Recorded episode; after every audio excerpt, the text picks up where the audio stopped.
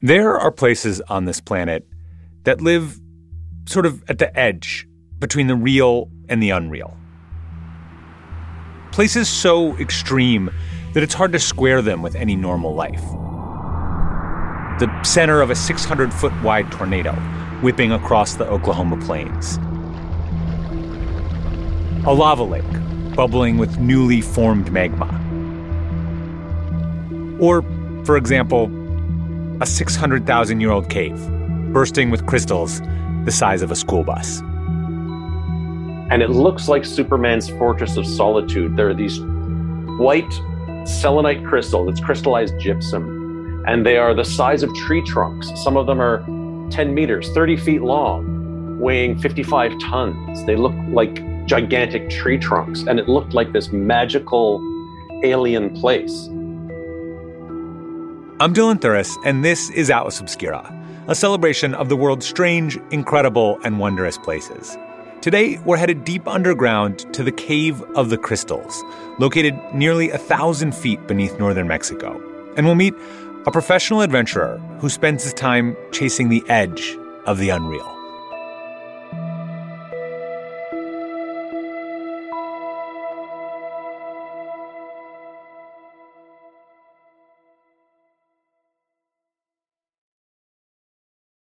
If you're looking for a place where the wide open skies and the towering mountains inspire you to find an untapped part of yourself, you might want to take a trip to Wyoming. It's a place where bold, curious spirits forge their own way on all types of adventures.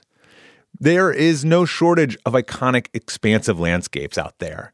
You can discover breathtaking hikes, stunning state parks, authentic Western culture, and other historic sites along with the tales of famous outlaws like Butch Cassidy and pioneers like Buffalo Bill Cody. The truth lies west. Discover yours at travelwyoming.com. Hey, Earwolf, Team Coco, and Stitcher listeners. It's me, Ashley Ray, and I'm here to tell you about a special collection of podcasts in honor of Women's History Month. From TV I Say with yours truly, Significant Others with Liza Powell O'Brien, and Why Won't You Date Me with Nicole Byer, we are excited to celebrate all women who are part of the Sirius XM podcast family. So let's toast to these women led hosts and listen on Amazon Music.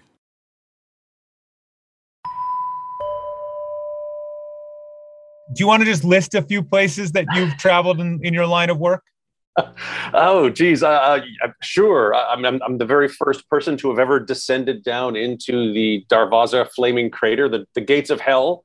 I did the world's first ever rope traverse over top of the boiling lake in Dominica. Chased the world's largest tornado, uh, 2.6 miles wide. That was in Oklahoma. I was in the middle of Hurricane Sandy, Hurricane Katrina, uh, all over the place, basically yeah, this is my career. I'm a professional explorer and adventurer. That's it's that's what it says on my business card. that is George Kourounis. He's a professional adventurer and TV host. George didn't start out his career as a professional adventurer. He started out as a music engineer. He mostly built recording studios during the week. But on his off days, he had some exciting hobbies. This is the end of the freaking world here. Oh my God! This is intense!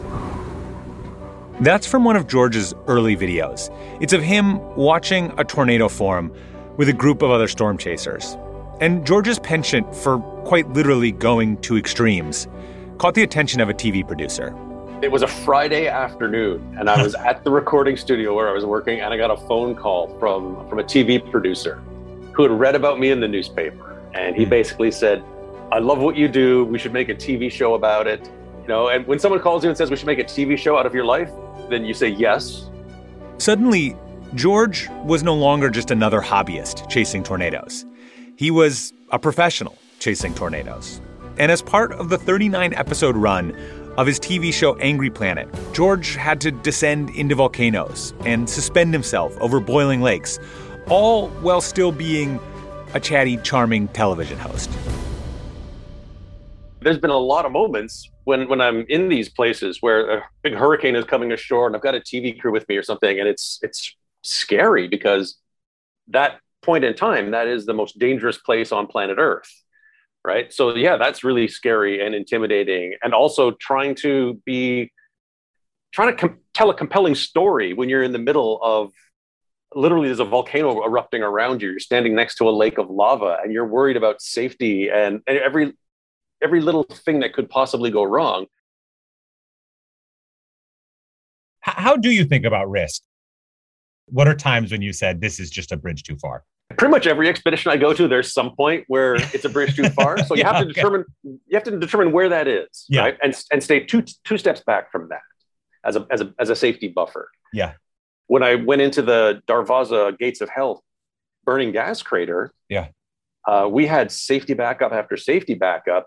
But at some point, I had to step off the edge of that crater and dangle from a rope wearing a heat resistant suit in a Kevlar harness and hope that everything that we planned and prepared for for the past year and a half goes smoothly. And, and I had to have insurance for that expo- expedition. And the Yeah. only company in the world that would insure me was Lloyd's of London. And they're the company that'll, you know, they'll insure anybody anything as long as you ask and pay, right? Personally, I have to admit I have a somewhat complicated relationship with all of this adventure seeking. On the one hand, I I really completely understand the appeal, and I've I've definitely indulged in some questionable adventures in my time, but there's another piece of me that just can't help but feel like some of it's I don't know, it's disasters as a backdrop, the world's natural wonders as a way to prove yourself. It's not all for me. But then again, maybe I'm just jealous. One place that George went that I can fully and freely admit to being jealous of is that real life fortress of solitude, deep under the northern Mexican desert, the Crystal Cave. If you've ever been to a rock and gem shop, if you've ever seen a geode, like those amethyst, those purple amethyst geodes, Hmm. imagine one of those, but the crystals are white and they are just absolutely massive. That, that's exactly what this is. It's a, the world's largest geode. The Crystal Cave in the Naica mine in northern Mexico was discovered on accident. It was found by silver miners who stumbled across it in the year 2000. They found it after pumping the water from flooded chambers 900 feet below the Chihuahuan Desert. Imagine making, like, you can make homemade sugar crystals. Right. It's basically the same thing as a, as a high school science experiment, except that this mineral rich water had been sitting in this void, heated by this, this, uh, this deep volcanic heat for over half a million years, somewhere in the, in the ballpark of about 500 to 600,000 years. And it stayed very stable, a stable temperature, um, no current flowing. Basically, it just sat there in just the perfect conditions for these crystals of selenite to grow. And there are no small crystals in the cave. Every crystal is humongous. So it just like this perfect, perfect blend of all these conditions. A friend of mine who's a caver showed me, he had a binder, a paper binder with laminated pages inside. And, and I, we were on a caving expedition in British Columbia, and he showed me a photograph of the Naica Crystal Cave. Yeah. And from the moment I saw it for the first time, I knew that I had to go there. To get there, George would have to overcome some hurdles. First, there was the planning. And so it took two years of planning and preparation and negotiations to get permission to go there for one day.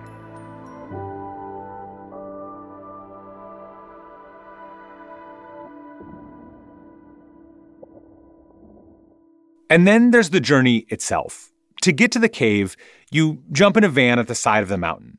You then drive into the mountain, following a corkscrew road through a tunnel down and around for about 45 minutes, heading ever deeper into the earth. As you get close to the cave, it starts to become unbearably hot and humid, dangerously so. A magma chamber beneath the cave heats it all to something around 136 degrees. You can only stay in the cave for a few minutes without protective equipment. But it's not even the heat itself that makes the cave so dangerous. You get this humidity that is near 100%. So you get the heat of the Sahara Desert combined with the humidity of the Amazon jungle. And you sweat like mad. You, you sweat like you've never sweat before, but it doesn't evaporate. So you don't get the cooling benefits. in that cave, the coolest thing is you, Yeah. including the inside of your lungs. Hmm. So that that very dense, humid air wants to condense into water droplets, and you can drown in the cave without there being any water around you. To film in the cave, George and his crew had to wear these refrigerated suits with fighter pilot like masks that cooled the air that they breathed and kept their eyes from getting scorched. Just to keep the cameras working, the film crew had to preheat their cameras to the temperature of the cave. And so, in order to to to go into this cave for more than maybe fifteen or twenty minutes, you have to wear, you have to basically prepare for a moonwalk.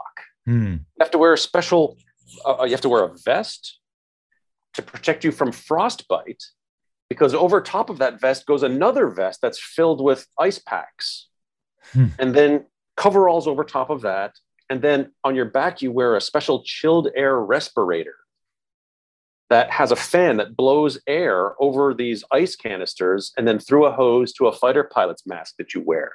And that allows you to breathe this chilled air, keeps your eyes from getting scorched. Wow. And and it's it's it feels very much like going to another planet and setting foot there. Every cell in your body is screaming to not go in there because it's so oppressively hot and humid. But as soon as you s- set eyes on this place, it's magic. In the era of YouTube and Instagram and TikTok, everyone's just one post away from being their own adventure hero. But what people don't see are the safety plans, the backups, the meetings, the extra gear, the safety climbers and safety divers that George has to have in order to embark on these kinds of endeavors. I asked George if he ever worried about his influence. It's that old saying if your friend jumped off a bridge, would you do it as well? Right. So, what I really want people to understand, especially you young people out there, you, you influential or, or, or influenced young people, realize that I put a lot of time and effort into making what I do as safe as possible. Please don't try this at home, as they say. George stressed to me that he isn't just exposing himself to risk for the thrill of it. Number one, I want to get kids interested in science and nature. Hmm. And I do that by showing them really cool stuff. Because that's that's the hook that will get them, right? So that that's really important. And also I want people to realize how dynamic and beautiful and amazing our planet is and to be inspired by that, to have that sense of awe. We're having a lot of significant changes on our on our planet in a lot of different ways. And some really amazing things are going away. And so, by bringing attention to that as well, hopefully we can get people excited about conservation and about maybe visiting some of these places in a sustainable manner. The cave and the crystals inside turn out to be fairly fragile. Since George's visit back in 2008, the caves have reflooded, and scientists have recommended that they stay that way. I think maybe that's okay. There are places that are sometimes best left in that space between the real and the unreal, where it's not so much about being there as knowing that it exists, that it can exist. For me, there's still wonder and awe to be found in that place between what we know and what we don't know, between what we can see and what may never be seen. And interestingly, there are three other crystal caves in that mine. They're at higher elevation, so they're not as deep. Hmm. And as you go deeper, the crystals get bigger and bigger. Who hmm. knows how many caves are under there that might even be more spectacular because they don't have entrances to the surface of the earth. So who knows? There might be something even deeper that has even bigger crystals, but we just don't know yet.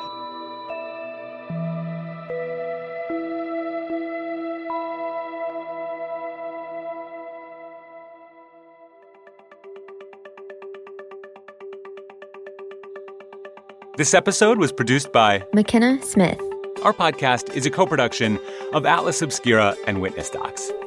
The production team includes Doug Baldinger, Chris Naka, Camille Stanley, Willis Ryder Arnold, Sarah Wyman, Manolo Morales, Tracy Samuelson, John Delore, Peter Clowney, Amanda McGowan, Johanna Mayer. Our technical director is Casey Holford, This episode was mixed by Luce Fleming. And our theme and end credit music is by Sam Tyndall. I'm Dylan Thuras, wishing you all the wonder in the world I will see you next time. Witness Docs from Stitcher.